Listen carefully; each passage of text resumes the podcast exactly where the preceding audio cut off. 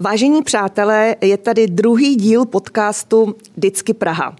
Mé jméno je Alexandra Udženia a se mnou je tady opět Jiří Pospíšil. Sandro, ahoj, zdravím všechny v novém roce.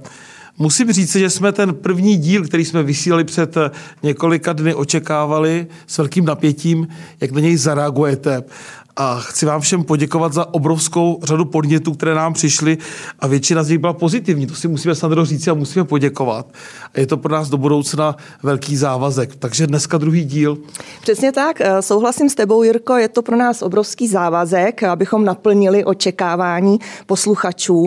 A já si myslím, že by nám pomoct mohl právě tento náš druhý díl, kde máme báječného hosta. Řekl bych exkluzivního. Přesně tak, zácného. Kterého jsme pozvali. A jsme strašně rádi, že naše pozvání přijal. Prý mu přezdívají investiční vlk z Tábora. No, on kudy chodí, totiž říká investujte, investujte, investujte, takže proto možná ten investiční vlk. Přesně to bude, tak. To bude a když neinvestuje, tak nebo netočí vlastní podcast, tak nejraději jezdí na autopilota ve své Tesle, kterou vyměnil za Ferrari. No kdo jiný to je než, Jirko? Radovan Vávra, přátelé. Ano. Král českého podcastu Radovan Vávra, naším exkluzivním hostem hned v našem druhém díle. Radku, vítej tady. Vítáme tě, Radku, a děkujeme ještě jednou za to, že jsi přišel. A díky, že jsi mezi nás přišel, protože my jsme úplní amatéři, máme teprve druhý díl a ty máš stovky hodin krásných podcastových pořadů. Pustím internet, všude Radovan Vávra. Krásné rozhovory, tak doufám, že ten dnešní s námi se také podaří.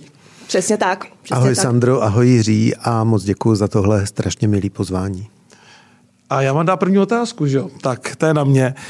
První otázka, ta souvisí s tvojí činností. Ty jsi významný investiční bankéř, člověk, který tady budoval kapitalismus v 90. letech.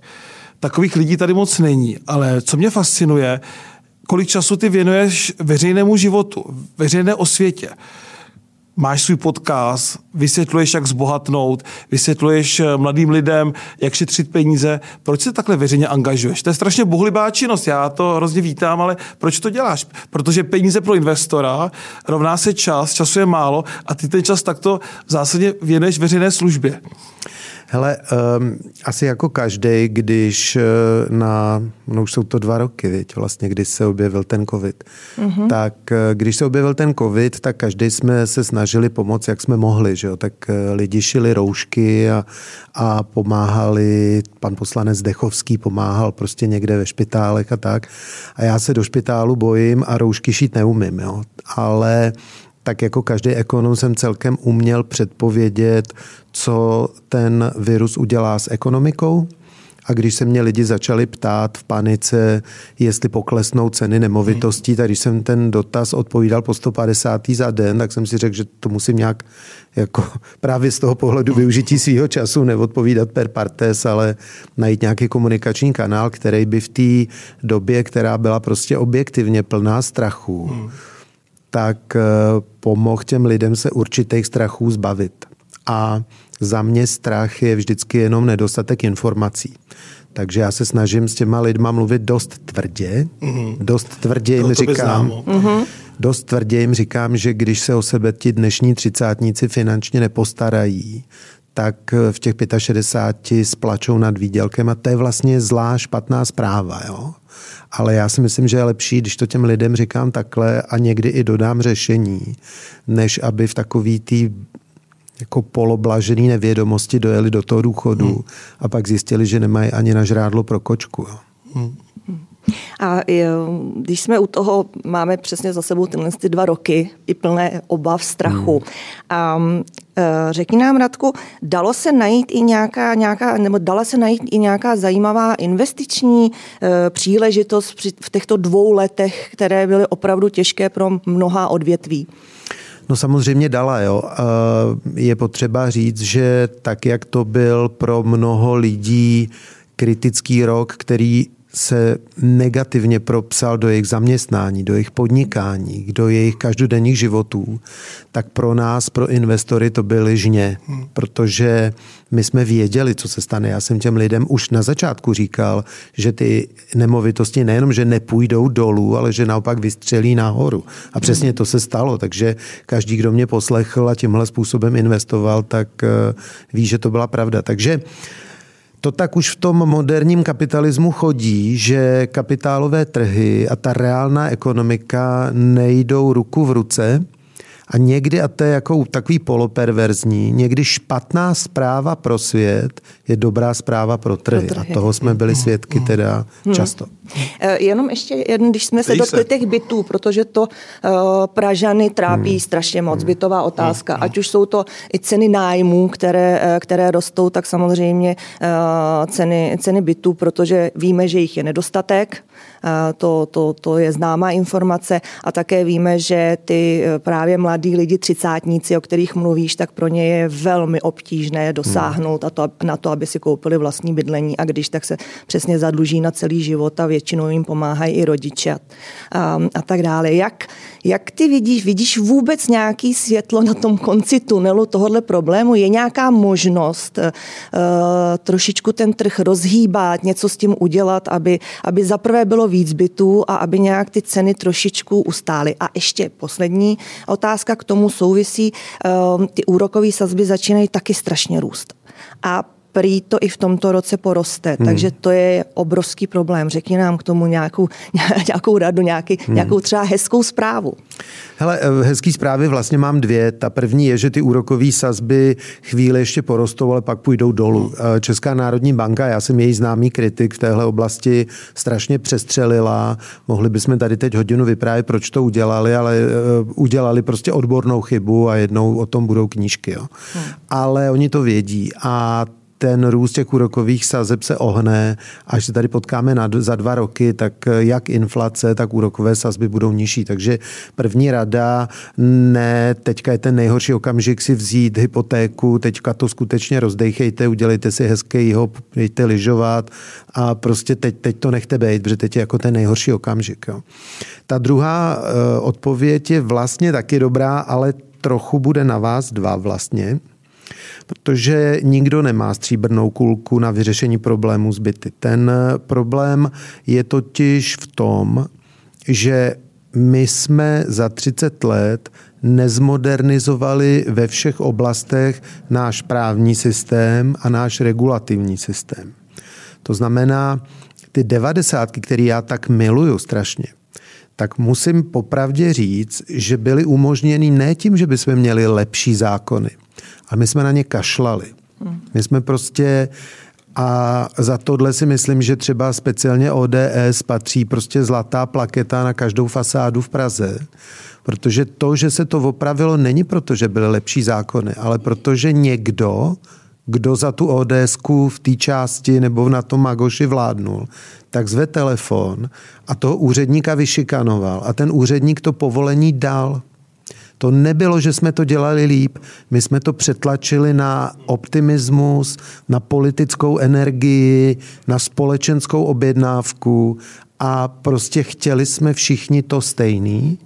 A ta ODSka měla tu strašnou dravost, že to prostě tomu státu nařídila. Jenže pak přišlo nový století a s ním přišla taková ta myšlenka, že ekonomové utekli před právníky a že teď to budeme dělat pořádně, jo? A ono nám to pořádně nejde. My jsme prostě ten obrovský drive, který pošlapával ty zákony a regulace, tak jsme zaměnili za bezbřehý alibismus. A já vám řeknu historku z dnešního dne na tohle téma vlastně. Já se bavím s některými z ministrů koaliční vlády a oni se mě ptají třeba na různá personální doporučení na šéfy různých státních podniků. A já jim s hrůzou říkám, že o nikom, kdo by dneska chtěl jít pracovat pro stát, nevím. A ty lidi mi říkají, hele, já už jsem to zkusil, pak jsem byl 3 roky trestně stíhaný, mám z toho žaludeční vředy a já už to podruhé nikdy neudělám.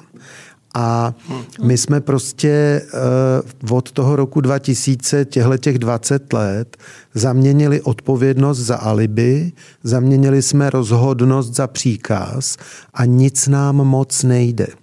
A tak se nemůžeme divit, že ta bytová výstavba, kde se bohužel tohle všechno stýká, jo? Takže na té se to nejvíc ukazuje. Takže omlouvám se, ale není to řešení tady jednoduchý. Mně se strašně líbí, než se vrátíme k těm bytům ještě, jo?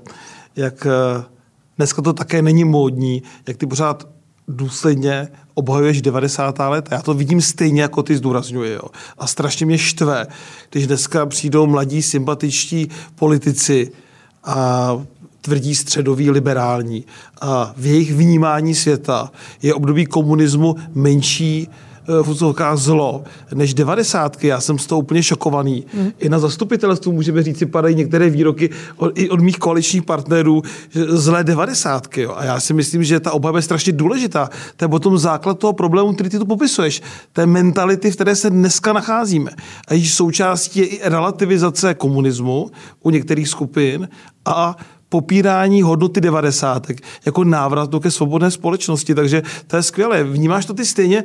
Nebo jak to vidíš ty k těm 90. ještě? No, vidím to pochopitelně úplně stejně a je strašná škoda, že zatímco zápas o skutečnou ekonomickou podstatu země ODSka vyhrála na celý čáře, tak ten zápas o tu interpretaci na celý čáře projela.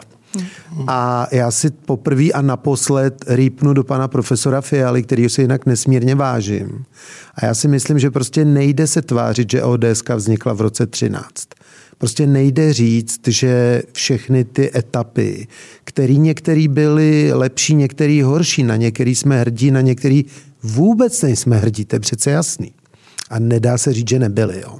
Takže já si myslím, že ten kořen je u toho nechápání nebo možná chápání a popírání toho, jak to celé bylo, jak to celé vzniklo a myslet si, že s tím špatným se vyrovnám tak, že udělám tlustou čáru je blbě, protože pak si nevěším ani ty vyznamenání, kterými právem patří.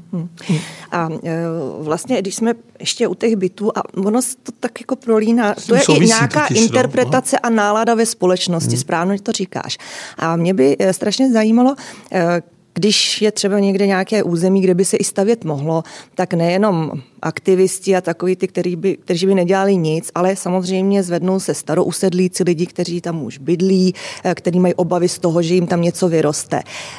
Já vždycky říkám, každý by se měl zamyslet a zeptat se, kde bude teda to moje dítě bydlet. Já už bydlím, ale zlobím se, že někdo jiný chce bydlet taky. Co bys vlastně v rámci interpretace a nálady v dnešní společnosti, jak bys vysvětlil těm lidem vlastně, že se musí, jako, že nesmí být tak sobecký?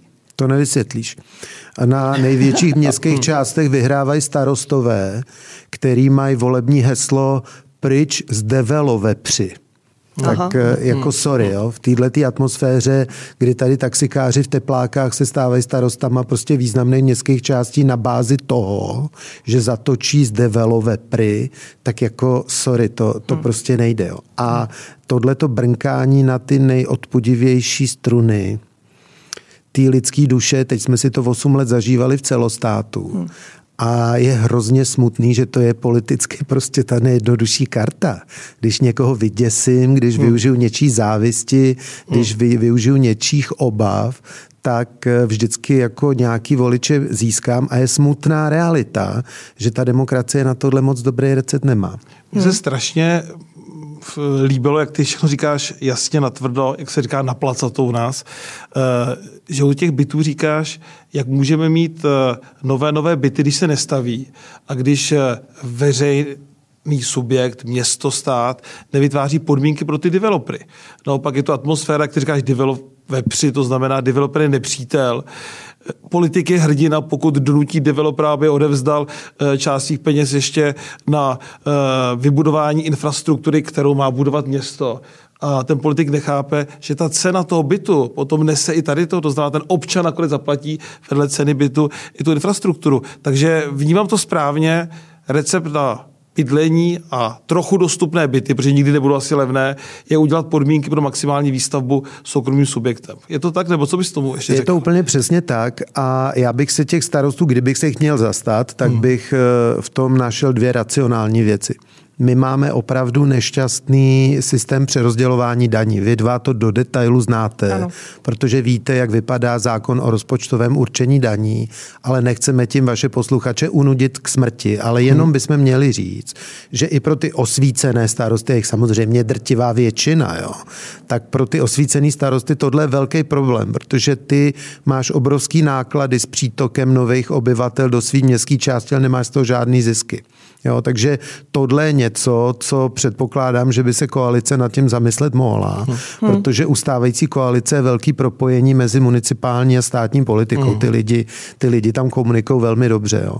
A druhá věc, která s tím souvisí úplně přesně, ty jsi to nakous, ale pojďme teda ten direkt dohrát.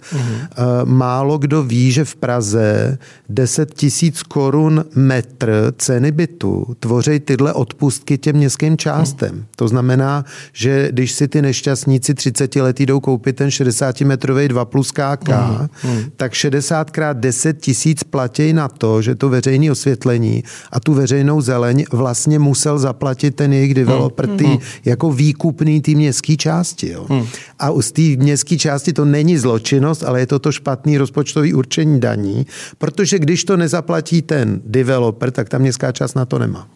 Jo, takže tohle jsou ty věci, kdy jsme si na sebe nastavili různý pasti a pastičky a myslíme si, že se uregulujeme k blahobytu a já tvrdím, to bychom byli první ekonomikou na světě. Jo. Ale vlastně, tak jak to říkáš, tak ve finále to neplatí developer, ale ve finále to platí ten člověk, co si kupuje byt. Ale potom přesně tyhle alibistický starostové říkají, my jsme zařídili, aby developer dal peníze, aby zaplatil. Přitom on to promítne jasně do té ceny toho bytu. Což teď, jaká je ta, když bude stavět developer, tak ať dá zadarmo byty městu nebo městský části, to je taková tam pirátská mantra, ano, co oni mají. A já říkám pro boha, ale to, že nám dá někdo něco v uvozovkách zadarmo, tak to zaplatí ty ostatní lidé, co si tam kupují ty byty. Ten developer nám přece zadarmo nic nedá. A to je taky jedna z té nálady ve společnosti, o které se bavíme, že se začíná jakoby myslet, že je něco zadarmo. Mně se na tom strašně líbí, že kdyby se tohle náhodou stalo, tak Lukáš Wagenknecht na ně pak všechny dá TOčko, jo. Takže jako prostě jako posluchače trestního oznámení. Každý více TOčko v hantýrce Pirátů, pozor na to. Takže jenom chci říct, že já to chápu, že každá ta generace si musí natlouct tu pusu sama. A já to chápu, že vyprávět někomu, jak moje rodina trpěla prostě po roce 68 je... Víš co, to můžu říkat svýmu synovi, ale nemůžu to tady říkat kolegům. Jo. Takže to je nepřenosný a já tomu rozumím, že speciálně pro mladý lidi ta idealistická představa vlastně až ty velký francouzský revoluce, to bratrství, rovnost, to je skvělý. Jo. A blbý je, že organický život na zeměkouli je zhruba 4,5 miliardy poskládaný hierarchicky. Prostě lev sežere gazelu. Nesežere gazela lva, i kdyby prostě něco. A celý těch 4,5 miliardy let tady funguje hierarchický systém, jehož výsledkem jsou nakonec tak relativně sofistikované bytosti, jako jsme my. Jo. A myšlenka, že teďka jako v té evoluci uděláš tlustou čáru a celý to změníš a jednou se to bude jmenovat woke action a jednou affirmative action a podruhý já nevím co, tak to prostě nefunguje.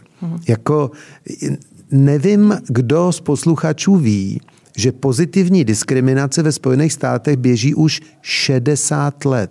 Ne rok, ne dva, 60 let. A ty výsledky za mě jsou teda víc než skromný. Jo. Prostě nemůžeš nakázat lidem, aby respektovali blbce. A ty systémy, které se o to snaží, tak všechny dopadnou blbě. A je to takhle jednoduchý. No tak... Teď jsme trošku odbočili k té bytové výstavbě, ale řekni mi, no vlastně ne. No přesně, vlastně ne. Ale řekni mi teda, je někde v Evropě město, kde by neřešili byty jako základní klíčový problém, myslím velkoměsto, a kdyby teda to vyřešili jinak než privátní výstavbu. Já jsem přesvědčený, že všechny ty alternativy, které jsou v Berlíně, ve Vídni a tak dále, jsou pouze doplňkem, takovou šlačkou na dortě, ale pokud developer, soukromý investor masivně nestaví, tak zkrátka nelze zajistit dostatek bytu. Já tu debatu vedu nás na koalici s ctěnými kolegy z Pirátů, kteří mají pocit, že městský developer, družstva a jiní vlastníci jakoby vyřeší ten problém. Já říkám skvělý, OK, já jsem třeba pro bytová družstva, ale vždycky to bude doplněk, nebo je někde velkoměsto, které by jinou formou než privátní investicí se zjistilo dostatek bytů. No samozřejmě, že není, jo. Ale já musím říct, že my jsme přece jenom, musím tě vlastně trochu pochválit, protože ty kromě všeho možného jsi taky ještě reprezentant vlastně současného vedení Prahy. A já si třeba myslím, že současný IPR a současný radní Petr Hlaváček vědí úplně přesně, jak to má být. Jo. Úplně přesně. A já se o tu problematiku dost zajímám a bavím se od Finepu přes všechny ty velké firmy a oni taky jako vědí, jak to mají být. A teď mají všichni jednu společnou hrůzu. Jo. Oni říkají, pokud teď dojde k tomu, že padnou ty 20 let připravovaný stavební předpisy, stavební zákony a tyhle věci. A rozhodneme se, že to celý uděláme znova a líp, tak je to konec bytové výstavby v Praze. Není to z mý hlavy, není to investování, kde jsem schopný prezentovat vlastní názor.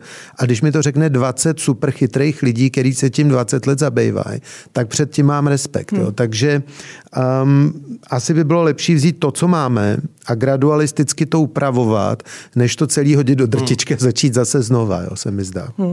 Já tady myslím, že asi narážíš konkrétně na metropolitní plán, který je vlastně v přípravě a kde je řada otazníků, řada pochybností, ale tak, jak říkáš, asi možná je lepší to vzít a podívat se na to, upravit a jít dál, než tak to celý hodit pod stůl, ale to možná si můžeme někdy probrat právě s panem náměstkem Hlaváčkem, který by nám k tomu taky řekl něco, protože to celou dobu připravuje a hledá si proto podporu napříč politickým spektrem. Když už jsme u toho, ty jsi to před chvíli zmínil, jak to pro tebe bylo těžké a proto se vracím k tomu a trošku teď jdu k politice. Určitě si slavil jako my, že se po 30 letech nedostali komunisti znova do vlády. Říkáš o sobě, že jsi primitivní antikomunista. Tak já jsem se tě ptala, než jsme začali tady točit, abys mi vysvětlil to slovo primitivní, proč jsi tam vsunul. Hele, oni komunisti a vůbec marxisti a celý tohleto levicový křídlo mají tu svoji zhoubnou ideologii propracovanou do velkých detailů. Já jsem na vysoké škole těsně minul vědecký komunismus, protože než jsem v tom ročníku k němu došel, tak se to přestalo učit. Jo. Ale prostě přesně vím, jak nějaký odborář z Mytasky si udělal 3 vumly a přednášel tam ty naprostý sračky. Já se hrozně omlouvám za to slovo, ale já na to nemám jiný slovo. Ale ty z vás, kteří jste to absolvovali, tak víte, že v těch detailech to bylo jakože strašně vědecky a propracovaný. Jo. A to je to, kde já chci udělat naprosto tu zřetelnou čáru, že já tuhle debatu vůbec nechci připustit.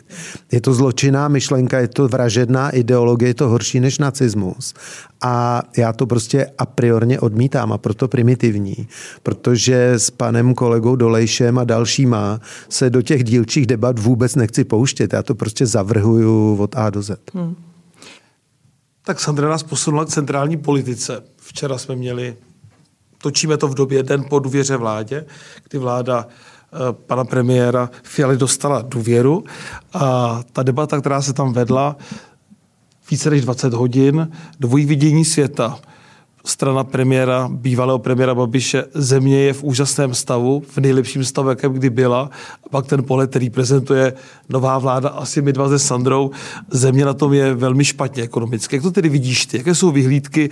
Už jsme to trošku nakousli, některé ty věci. Když ty posloucháš tuto politickou debatu jako profík a ekonom, tak jaké je tvé hodnocení toho mače, toho včerejšího střetnutí? Hele, já se strašně bráním to vidět jako barvotiskově a strašně se bráním to vidět to tak jako románově, jo. Ale to je prostě epický zápas dobra se zlem. Prostě takhle úplně to vidíš taky, jo. Já jsem úplně, vlastně mám soucit vůči všem těm Schillerovým a Okamurám a všem těm zrůdám, protože proto nemám jiný slovo, jo. Prostě já rozumím tomu, že všichni chodíme do práce a všichni chceme výplatu, tomu rozumím, jo. ale ta míra, za kterou tyhle lidi jsou schopní torpédovat zemi, v které žijou, já to nechápu. Pro mě to nejsou lidské bytosti. To není politika. To není politický zápas. Když tam někdo vykládá zcela vážně ve 3 ráno, že musí probádat 300 000 sponzorský příspěvek STANu, tak sorry, to není politický zápas. Jo. Takže já se hrozně snažím být racionální, ale vždycky to musím tu racionalitu dát do závorky toho, že v politice často jedna strana má pravdu a jedna nemá. Některé témata jsou čistě politický, tak prostě mají být práva na adopci určitých skupin takový nebo makový. To není meritorní debata, to je politická. Ale pak je spousta debat meritorních. Jakože třeba nemáme vystoupit z EU, to je jako sorry, že nemáme vystoupit z NATO. No. To není politická debata, to je meritorní zájem, organický zájem tohohle státu. A pokud jsou tady lidi, kteří to posouvají a tvrdí, že všechno je možný, a jsem zase u toho primitivního antikomunismu, protože to je stejná logika, tak se pojďte pobavit o tom, jak ty firmy znárodníme. Ne, nebudu se o tom bavit, protože to je nebezpečná cesta, která vede jenom do pekla. Jo. Takže omlouvám se za tohleto svoje expresivní hodnocení, ale já vlastně celý ty poslední 3 dekády oslavuju každý den toho života v té demokracii, protože jsem strašně let strávil v tom zločinném režimu předtím. Jo. A všechny ty náznaky, které nás do něj vracejí, byť pod jinýma praporama, protože samozřejmě Andrej úplně kašle na nějakou ideologii, ten zná jenom ideologii peněz. Jo. A já si ani takže má svoje ideologii. No jasný. A já si ani na vteřinu nemyslím, že Tomio Okamura je proti uprchlíkům. Samozřejmě, že není, je mu to úplně egál. Ale prostě ví, co ty ovce, který ho následujou, co pak v tom zoufalém zmatení těch myslí, dávají někde větve na koleje, aby vykolejili vlak, pro boha. No, on přesně ví, co chtějí slyšet. Tak. A on to opakuje, říká furt dokola kafe mlejnek. A ty jsi známý i tím, že říkáš i to, co lidé nechtějí slyšet, a to je správně. Proto jsme tě pozvali taky. Přesně tak. A proto dám otázku, jak teda ty vidíš z té ekonomické šlamastiky, bude vláda Petra Fialy v tomhle moc něco udělat? Jasně, posune nás já to dál. Doplním, jaký nás čeká rok ekonomicky? Co lidé mají čekat od toho? Jestli to... Určitě se nebát. Jo? Nečeká nás utahování opasků, nečeká nás žádný peklo a to je daný 2 věcma. Já myslím, že tak jako Mirek Kalousek ordinoval téhle zemi ekonomicky správný recepty, ale projel tu debatu o tu interpretaci, jako ta ODSka od ty 90. tak tohle si všichni pamatujou. Jo? Takže i kdyby pan ministr Stanjura chtěl tady snižovat platy ve státní sféře o 5%, což bych udělal já a těm lidem to všem říkám a oni mi píšou na tom Instagramu, že jsou strašně rádi, že nejsem ten ministr. tak tohle, to potěší. Ne, já s nima vedu velmi jako láskyplnou debatu a všichni ty hasiči a policajti, který mi to píšou, tak mi říkají, hele, pro vás z té Prahy, vy byste mi takhle škrtal, pro mě to znamená něco, k tomu já jako rozumím. Jo. Tak jenom chci říct, že tohle si myslím, že chápe v té koalici každý, že nemůžeme jít těma tvrdýma receptama buď z 90. nebo z té finanční krize. Politicky si to nemůžeme dovolit, protože nechceme z té strakovky za rok odejít. Tak to bych řekl, že chápe každý. Ale druhá věc, kterou ten Mirek Kalousek neměl na své straně, je světový finanční systém. On se od té krize 2008 naprosto proměnil. A já vždycky vidím takovou tu scénu z vesničky mý střediskový, chceš auto, vem si auto, tak dneska je to chceš peníze, vem si peníze. Jo? Prostě money is not problem. Jako jo. A to ví jak Stanjura, tak Fiala a ty další lidi, kteří do toho mají co dělat. Trochu jim to tačo nebo zkomplikovala, ale fakt věřím, že se zpamatujou. Takže my nemusíme řezat těm lidem ty příjmy, my nemusíme šahat na masivní množství sociálních transferů. My skutečně jsme schopní ten rozpočet přinést do nějakého, to, čemu my ekonomové říkáme klidné nebo hladké přistání. Jako my nemusíme vyrovnat letos, jo? Nemusíme vyrovnat příští rok. Prostě. A máš pocit ty závazky vlády, které řekla, to znamená 80 miliard dolů. Je to realistické? Bude to stačit? Jak teď čteš ten jejich plán? Zaznamenala se větera ekonomy, kteří tvrdí, je to málo ambiciozní. Měli bychom škrtat více. Teď o tebe spíš vnímám, že to není třeba za každou cenu, aby zde nevzniklo sociální napětí. Já bych taky byl opatrný. Jak to teda vidíš ty z hlediska míry toho šetření, které nás má čekat nebo bude čekat? Ta míra toho šetření má význam spíš signální. Mm-hmm. My potřebujeme trhům, my potřebujeme národní bance, my potřebujeme všem říct, hele, kolotoč se zastavuje a začneme být zase jako normální země. Proč je to důležitý? Protože paní ministrině Schillerová v té své obrovské záplavě čistých lží, protože to nebyly nic jiného než čisté lži, měla takovou tu oblíbenou hlášku, že my si půjčujeme tak levno, že nám trhy platí za to, že nám můžou půjčit. Jo? A jako každý dobrý lhář věděla, že asi 3 dny během jejího mandátu to pravda byla, protože japonský penzijní fondy potřebovali rychle nakoupit instrumenty s pevným výnosem z téhle části světa, tak tady vyluxovali všechno a na 3 dny jsme se takhle s tím výnosem dostali do záporu. Tak dneska jsme na 3%. Já pamatuju, vy všichni pamatujete doby, kdy hypotéky byly za 1,99 a teď se bavím o státním pro boha dluhu. Takže my jako republika si půjčujeme v koruně za 3%. To už je moc. To je raketa, když to znásobíte tím dluhem, který máme venku. Jo. Čili my potřebujeme uklidnit ty trhy, my potřebujeme říct, hele, neblá, jako ano, začínáme prostě se vracet do nějakého normálu a potřebujeme to udělat primárně kvůli tomu, jsme si nepůjčovali za 3%. Kdyby jsme měli euro, tak si půjčujeme za 1%, ale to je na jinou debatu. No já jenom, tady je spousta dobrých pozitivních zpráv, mně se to líbí, doufám, že i já se bál, že to bude celý negativní dneska, že teď popíš tu katastrofu, tu hrůzu, tak to je dobrý. Že se to bude líbit i posluchačům a když jsme u toho, tak jenom možná ještě dáme jednu, pokud se to teda potvrdí to, co jsem si četla, že jsi říkal a ty jsi říkal nedávno, že elektřina půjde o 1/4 dolů. Hmm.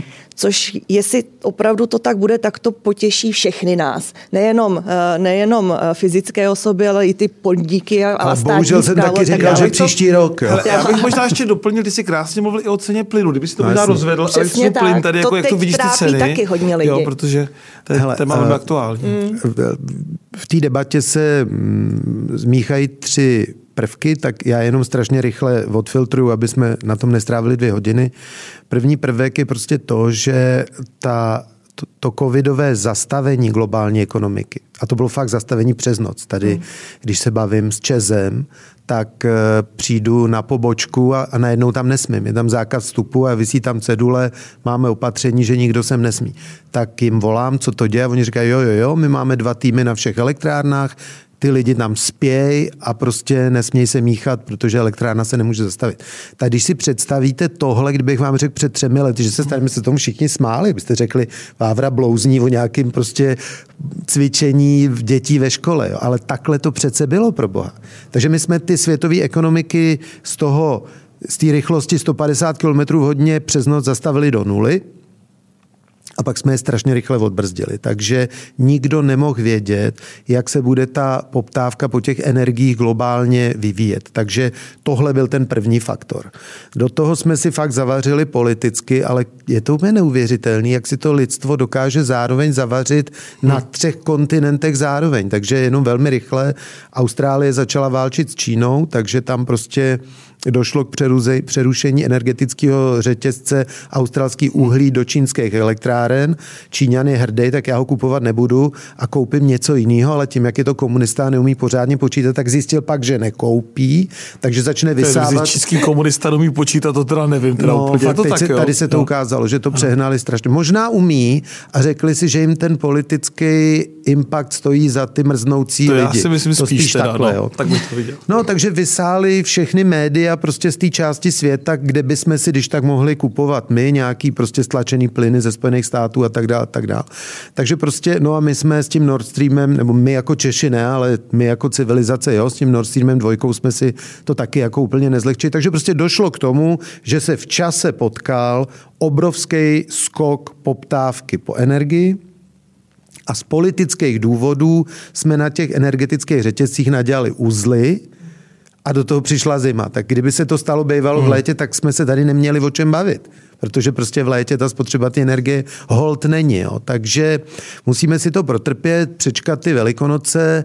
A jak říkal Kraus teďka v televizi, kupte si každý 2 kočky a zahřívejte se s nimi. A ty máš 2 psy, myslím. Takže ty to počkej, máš... ale já mám psy bez chlupů, to znamená, ty naopak já musím zahřívat, aby nezmrzli, to je obráceně. No musím zahřívat, no, víš, jasný, no. Spí u nohou, spí mě. No, já jsem teda strašně ráda, že jsi to takhle vysvětlil, protože teď i pro mě jsou tam nový informace, který jako když si to člověk přesně dá do toho kontextu, tak pak vidí, proč tohle to všechno nastalo a budeme teda doufat, že přečkáme Velikonoce a nějak se to srovná. Ale když jsme u té právě energie, a to mě taky zajímá a myslím si, že mnoho lidí. Považuješ ty, vím, že jsi velký, nechci říkat ekolog, ale že zastáváš ochranu životního prostředí, to si myslím, že ale máme společné tady, že na tom vůbec nemáme nějaký rozpor. Vidíš ty jadernou energii jako udržitelnou do budoucna? Protože já když se o tom tak přemýšlím, tak ty uhelné elektrárny se budou muset zavřít, teď jestli to bude rok 33 nebo 35, to nevím, netuším. Spor, ale to musí přesně být, tak, ale my pak nebudeme mít a pak my jako z čeho jako Česko, jako naše země budeme mít energii? To budeme všechno kupovat, budeme závislí.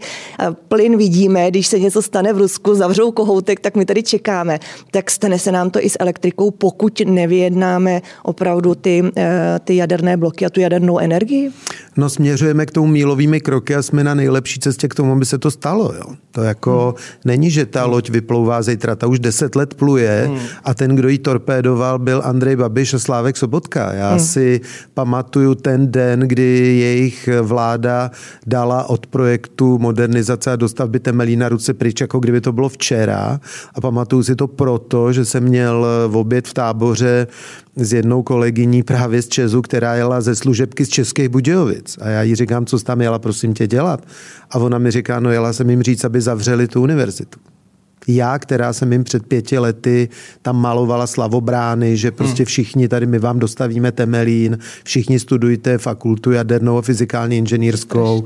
To je prostě ta budoucnost toho regionu, to je ta znalostní ekonomika přece. A teďka ta stejná členka představenstva ČEZu tam jela jim slavnostně oznámit, že jejich vláda to vypla. Jo.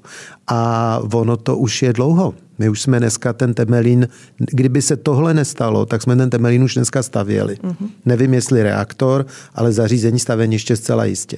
Takže máme pro luku 10 let minimálně. Ale to je strašný. Ale během těch 10 let, co se stalo... Některé síly politické v té Evropské unii se proti nám mobilizují, nemyslím proti Česku, ale myslím proti jádru. A zcela upřímně řečeno jsou určitě silnější než my v té evropské debatě.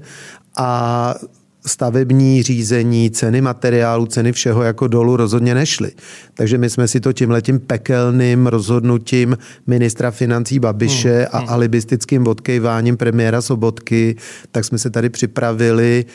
Já jsem to jednou počítal, a kdyby těch 6 milionů aut, co tady máme registrovaných, všechny přešly na elektromobily přes noc, tak bychom potřebovali právě ten výkon toho nedostavěného Temelína k tomu, abychom je uživili. Jo? A my jsme si prostě tak jako noblesně ten Temelín hodili do drtičky a teďka vlastně to, o co se hraje v Dukovanech, není nová elektrárna, ale to je prodloužení života toho, co tam máme. Jo. Takže že prostě to bude velký problém, je už dneska zřejmý. A každý, kdo říká, že to nějak zvládnem, tak buď neví, o čem mluví, anebo to schválně bagatelizuje. My to můžeme zvládnout jedině plynovejma elektrárnama, který a pořád ty mý kámoši z toho ČEZu, který na rozdíl ode mě tomu fakt meritorně rozumějí, tak mi fakt říkají, že za 3 roky je to postavitelné. Já si to neumím představit, ale oni říkají, že jo.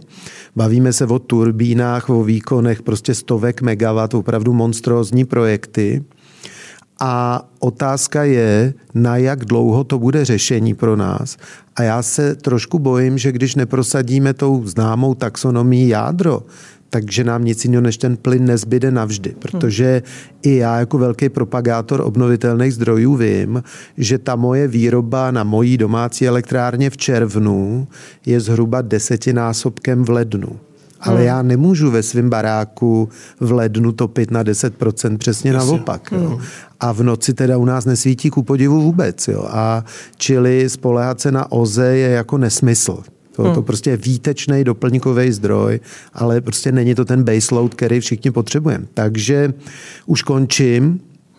Krásně mluvíš, je nábožně poslouchám. Jako jo, ale je to srozumitelný hlavně. Ale zrovna tato část toho kázání je dost nepříjemná, protože já vám tady říkám, že máme velký problém, do kterého nás dostali předchozí vlády, to prostě nejde odpárat a nejde se teď tvářit, že Babiš tady vykřikuje, co vyjednal v Brusele, tak to mi přijde jako úplně absurdní. A to nechme stranou, ale problém je, že my to budeme muset vyřešit. My budeme muset zajistit tu náhradu těch zdrojů a jestli tomu ČEZu, který jako jedinej, to je tady v Česku schopnej zrealizovat, bude někdo dál házet klacky pod nohy, jako to dělala ta druhá Babišova vláda, která to dělala prostě tím, že nerozhodli. Z toho ČEZu tam nosili jeden projekt za druhým a oni je takhle nechávali padat na zem toho Havlíčka a nic se tam nestalo. Jo. Tak já pevně doufám, že nový ministr průmyslu pan Síkela si jako vyhrne rukávy a kdyby za dobu svýho mandátu udělal jenom tohle, tak za mě dobrý. Mohu, Jirko? Jasně. Protože tady jsme se toho trošku dotkli. Ty si říkal, že kdyby jsme si všichni přišli na ty elektromobily, kolik by se muselo, co by se muselo. Ale ty dlouhodobě říkáš, že do budoucna máme čekat, že se města vyautují. Tak máš nějaký přesný rok? Nebo tak nějak to odhaduješ? Já si myslím, že stačí, když se budeš bavit s studentama na jakýkoliv střední škole, oni ti to řeknou líp než já. Jo. Já mám 19-letýho syna, už asi 2 roky ho přemlouvám, aby si udělal řidičák a on se ho neudělá.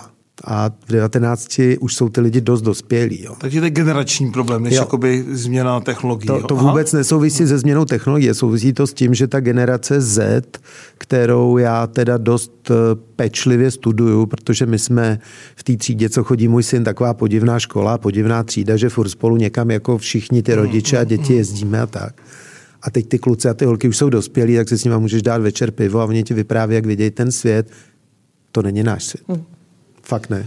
Já mám teda 18 letou, teď bude Kristýnce 18 a musím potvrdit, že ten trend je jiný a je zapotřebí se s tím smířit. Já jako nechci převychovávat, nebo vychovávám své dítě k tomu, aby to byl dobrý a kvalitní člověk, ale v tomhle tom směru je zapotřebí nechat volnou ruku. Na druhou stranu říkám, chápu to, co říká tvůj syn teď, jsem zvědavá, co bude říkat, až mu bude 35, bude mít manželku a třeba 2 děti, a manželka bude potřebovat jet na nákup nebo třeba dítě odvést někam na kroužek. Jo? Takže ono se to všechno i vyvíjí. Ale nechme tu mladou generaci, aby v podstatě měla takovýhle, řekněme, i nějaký svoje vize. Já udělám proroctví. Já si myslím, že pro ty naše děti, já neříkám to rád, jo? Ale já si myslím, že pro ně založení rodiny a 2 děti a zlatý retriever a domeček v Říčanech vůbec nebude nikdy na pořadu dne. Ne, že není teď, a nebude nikdy. Protože prostě skutečně to, co my pozorujeme tak jako zpovzdálečí, ten virtuální svět, to, čemu investoři říkají Internet 3.0, tak nemáme teď vůbec představu, jak strašně mocný magnet a deformátor toho reálního života to bude. A já nevidím tu sílu, která ty lidi odpojí od těch televizí a od těch obrazovek. Na tom se shodneme, když vidím právě moje děti, jak předtím sedí a když nesedí přes obrazovku, tak mají samozřejmě v ruce telefon. Já bych chtěla na závěr se zeptat takovou jako...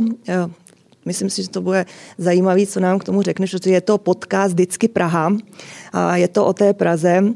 Hodně se mluví teď ve veřejném prostoru o tom, jestli ta či ona země je country for the future. A já se chci zeptat, je Praha, můžeme to i zkázat i právě těm našim dětem, je Praha city for the future?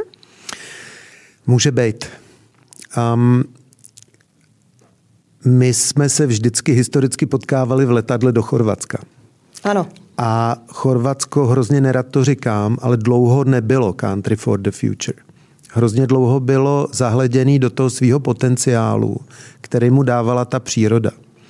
A pak najednou stačil jeden pološílenec Matěj Rimac, aby tam vznikla firma, která si koupila Bugatti, která je prostě dneska světový lídr v technologiích, která v Zágrebu staví kampus na úrovni Google. Jo? A stačil na to tenhle jeden šílenec. A Praha je jako Chorvatsko. Praha je stejně krásná, příliš bohatá, příliš sexy nevěsta na to, aby šla do toho fitka a začala tam hubnout, protože má pocit, že i s těma špekama je furt dobrá. A takhle na tom bylo Chorvatsko. Jo. A ta Praha prostě čeká na svýho Matěje Rimace a je na voličích, jestli se ho zvolí. No, ale my bychom s Sandrou měli taky trošku to ještě na závěr odlehčit. Zatím to bylo strašně... krásný, já, to se mi strašně líbilo. Každý host by měl odpovědět nějakou osobní otázku, abychom nebyli pouze o vážných témat. Ano. Takže mě říkal dneska kamarád, když jsem říkal, že budeme s tou vést rozhovor, říká, dej mu nějakou povánoční otázku. Tak já ti dám povánoční otázku osobní. Řekni mi, co investor dává své rodině pod vánoční stromeček? Jsou to cenné papíry, akcie, no. Nebo...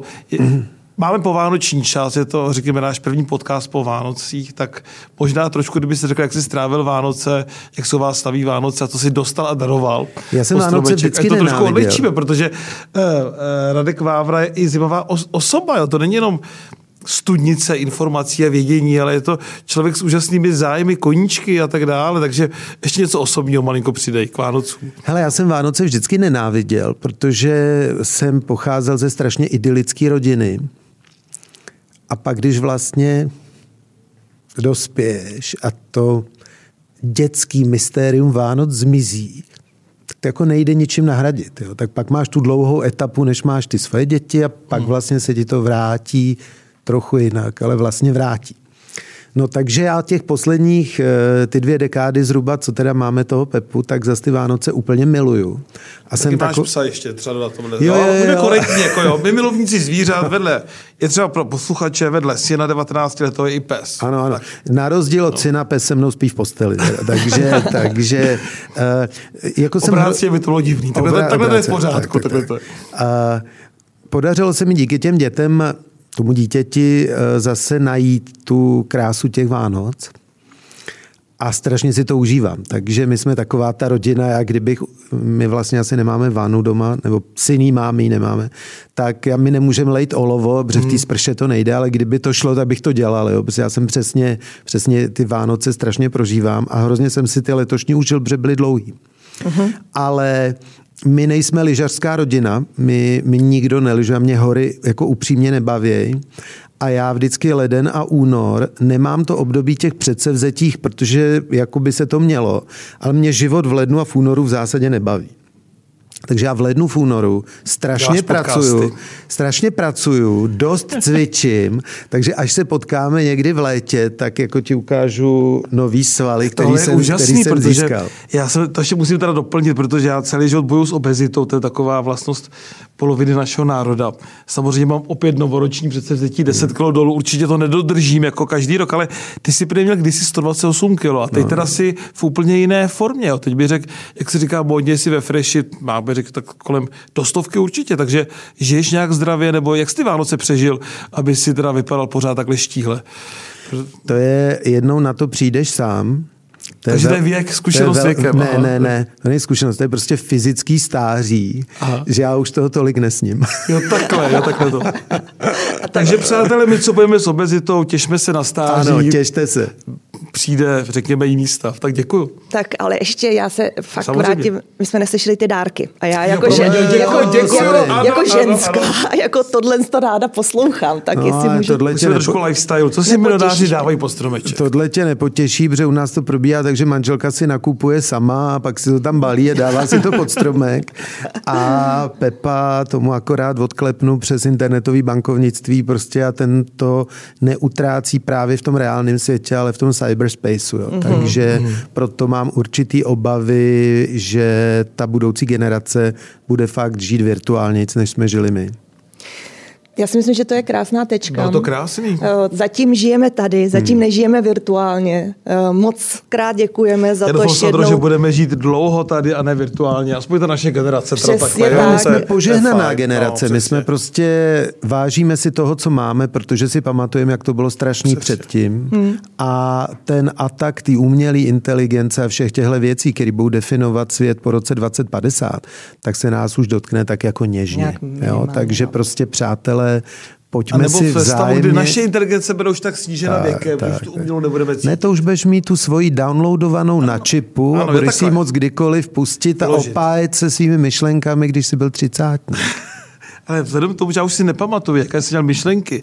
Když jsem byl 30, tak už nelze, ani kdyby to nekonstruoval, zachytit. Všechno už je pryč, bohužel. Okay. Tak, Radované, já bych ještě tě moc poprosila, jestli by se nám teda držel palce mě a Jirkovi k tomu, aby se nám podařilo v budoucnu udělat se země to, z Prahy to, co jsi říkal. Protože mně se ten příměr, to se mně tak strašně líbilo. To je tak krásná vize pro Prahu, že bychom si, Jirko, jestli teda nám to dovolíš, mohli vzít za svý. Protože to je něco, co si myslím, že právě i pro tu budoucnost, i když naše děti budou v té virtuální realitě, tak pro tu budoucnost Prahy to přece musíme udělat spolu.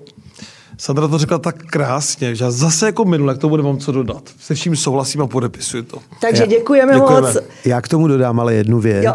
Já kdybych vám dvěma jenom držel palce, tak bych to považoval ze své strany za málo. Takže když budeme umět najít způsob, jak vám dvěma pomoct, tak s tím můžete počítat. Tak to je nádherný. To je veřejný závazek. Krásný. Přátelé, tohle se nesmí vystřihnout. Veřejný závazek Radovana Vávry, že nám pomůže, aby Praha byla tam, kam patří. Děkuju. Přesně tak. Takže děkujeme a zdravíme všechny posluchače a budeme se těšit na další podcast. Díky a krásný den. Díky moc.